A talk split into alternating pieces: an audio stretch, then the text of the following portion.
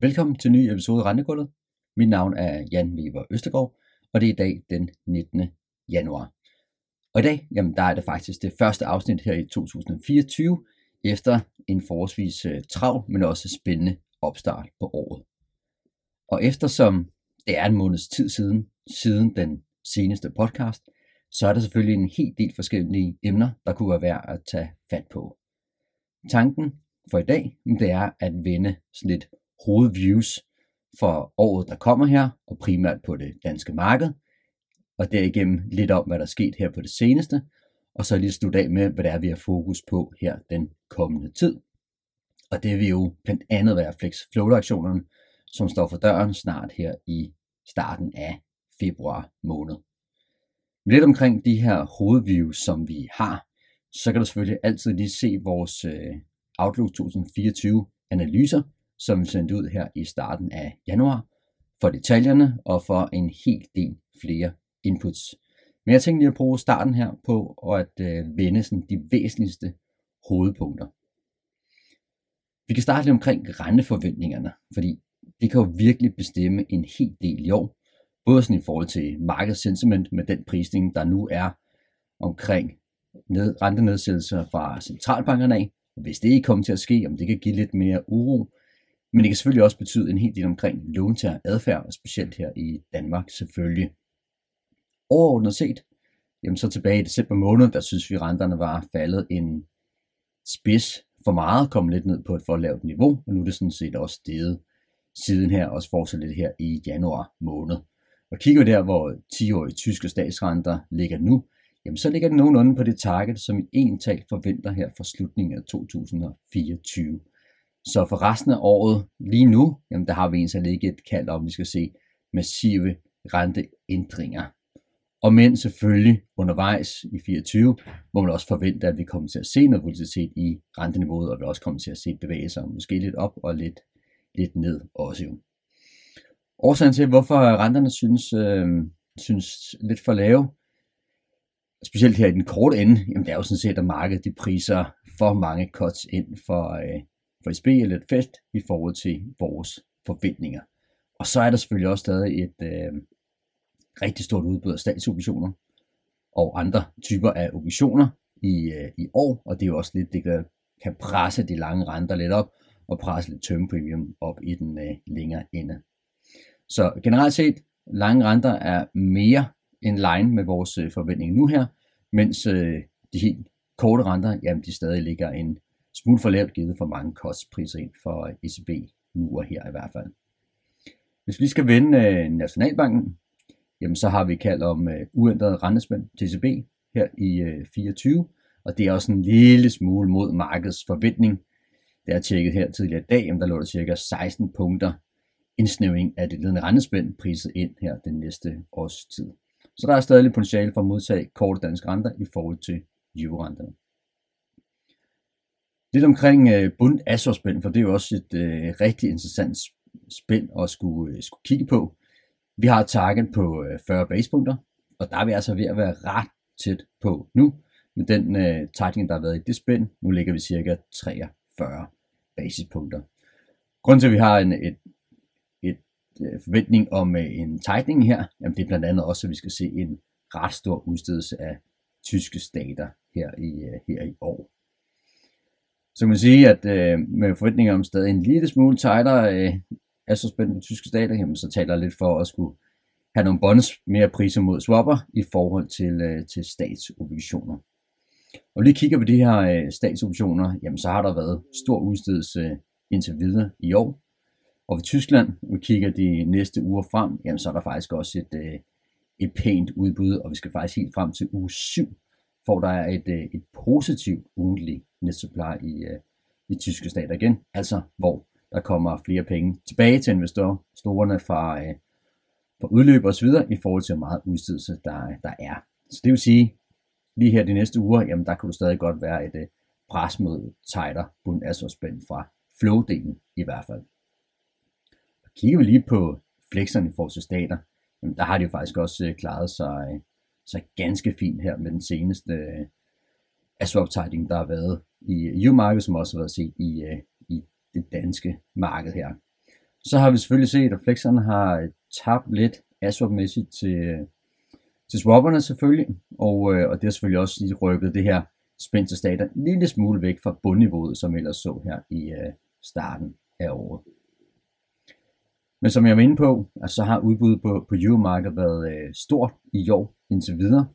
Der er altid ekstra pres her i, øh, i januar måned, hvor, øh, hvor udstederne gerne vil ud og starte året øh, fornuftigt og få en del, øh, del udstedelse, som man er rimelig godt dækket ind i forhold til, hvad der kunne ske senere på året. Og kigger for eksempel i super agency markedet, EU, KFW osv., og så med alle det udstedelse, der har været der, jamen så ligger det cirka 20-30% højere, end det har gjort her de seneste par år. Det har selvfølgelig også presset markedet en, øh, en lille smule, men det interessante i det her, det er sådan set, at udbuddet nu også er kommet i lidt længere løbetider, end det vi så tilbage i øh, 2023. Så tyder det på, at der er lidt, lidt bedre efterspørgsel efter varighed på øh, EU-markedet PT, og det er jo også interessant for det danske marked. Renterne, ja, de er jo stadig sådan set øh, høje i et historisk perspektiv, stadig god kæve i, i kommenterbar, som ser attraktivt ud i øh, vores øjne i hvert fald for long-only investorer. Så mere efterspørgsel efter bajet, jamen det vil da trods alt være en, en positiv faktor for det kommenterbare segment. Og det kunne lige give lidt anledning til at vende øh, snuden mod det danske marked. Kigger vi lidt omkring udbudsforventninger, jamen så er det jo super spændende lige at starte med at tage opkøbene.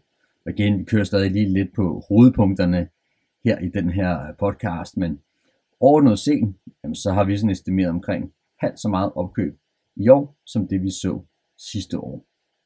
Og kigger vi lige på, hvordan året er startet her omkring opkøbene, jamen, så har de jo været markant lavere her i januar måned, end det vi så i november og december.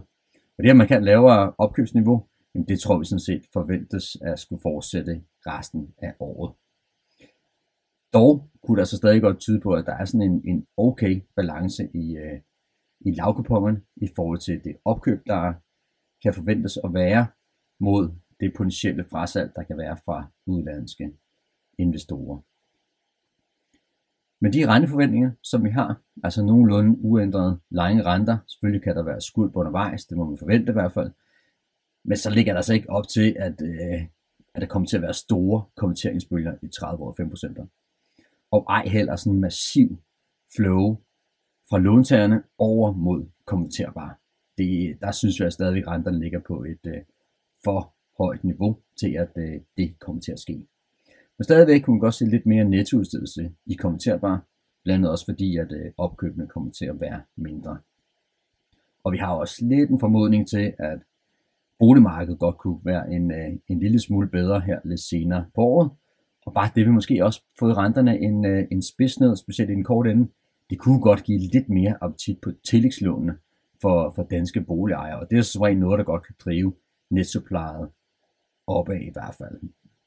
Men det er ikke fordi, at vi tror, at udstedelsen kommer til at være, og netsupplejet kommer til at være så stor, at det sådan rigtig kommer til at få en negativ effekt på prisningen. Det er ikke tanken, at det skal være det. Der skal vi altså ned og have 3%, måske 3,5% i spil, så kan der godt komme en pænt stor stigning i net supply være som er en risikofaktor i hvert fald.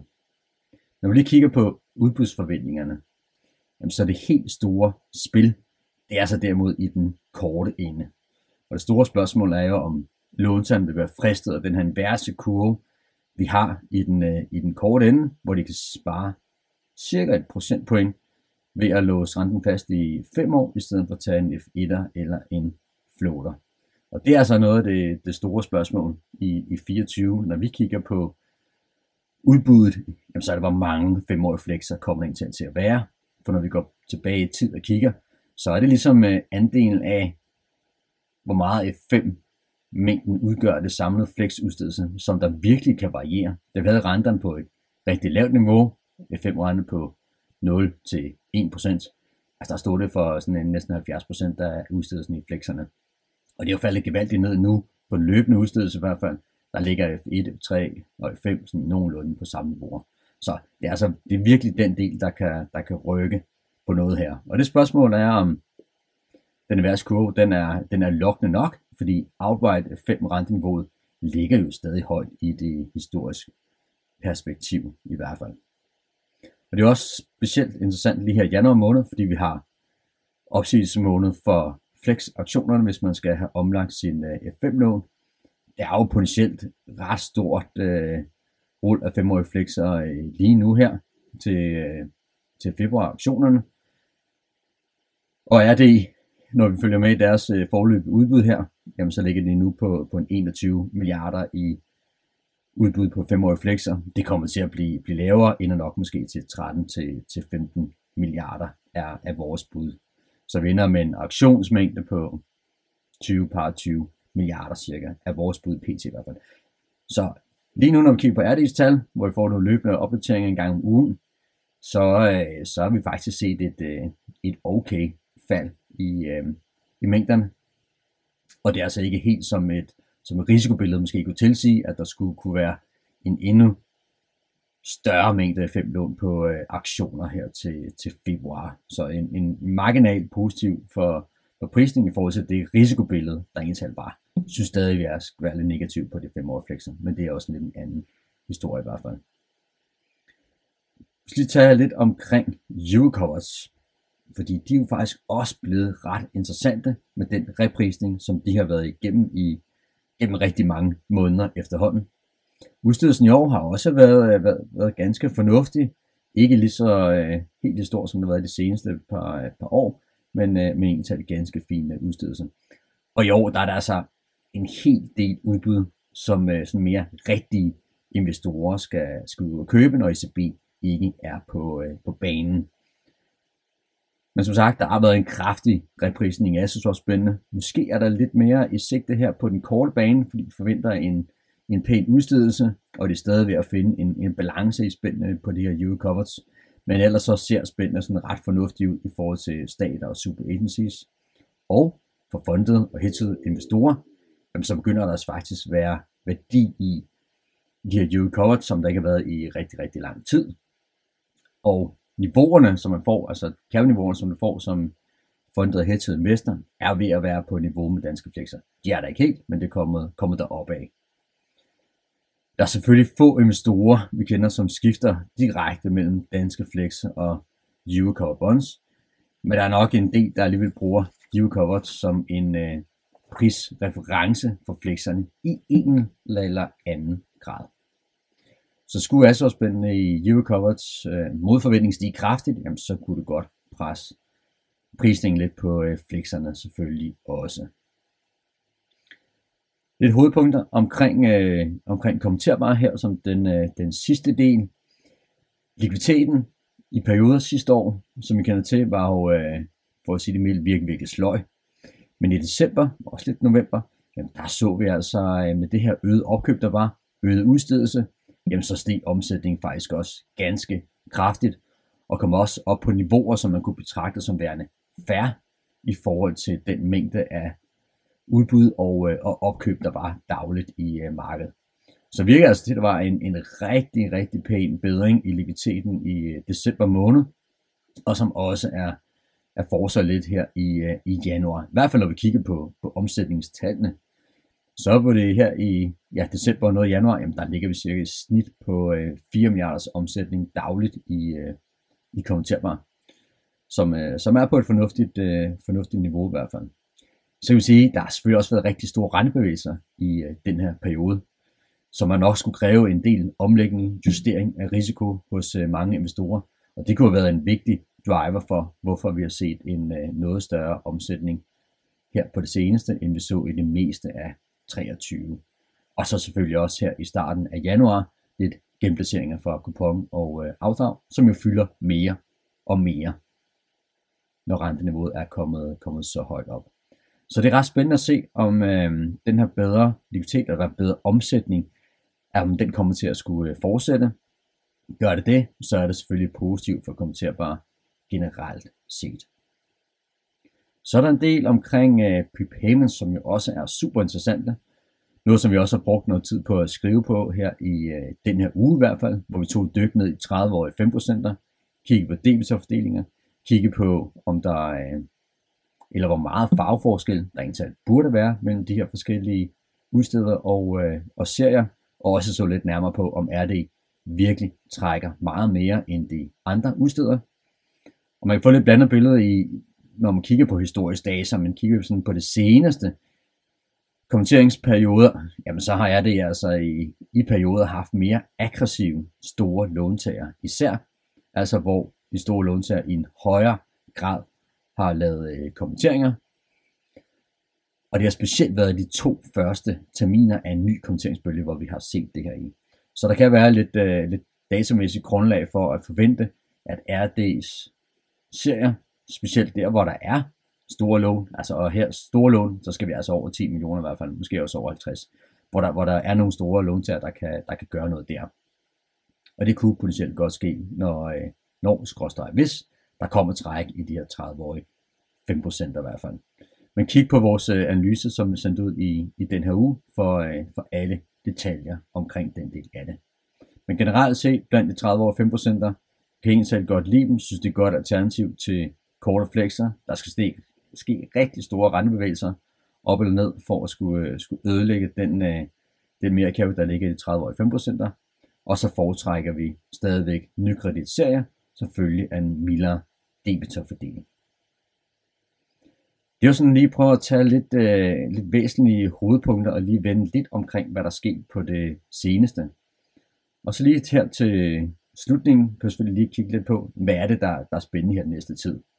Ja, men den første del oplagt, det er jo flexflow-aktionerne. Jeg er jo lidt inde på det. Vi holder specielt meget øje med, hvad det er for det udbud af 5-årige flexer, der kommer til at være.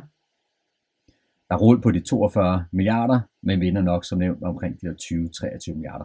Det er selvfølgelig også stadigvæk et, et højt udbud, og godt måske kunne presse prisningen lidt, eller i hvert fald bare holde spændende på, øh, på nuværende niveauer frem mod øh, aktionerne. Og så kigger vi jo på mandag, når er det formentlig kommer til at opdatere deres øh, forløbige tal igen.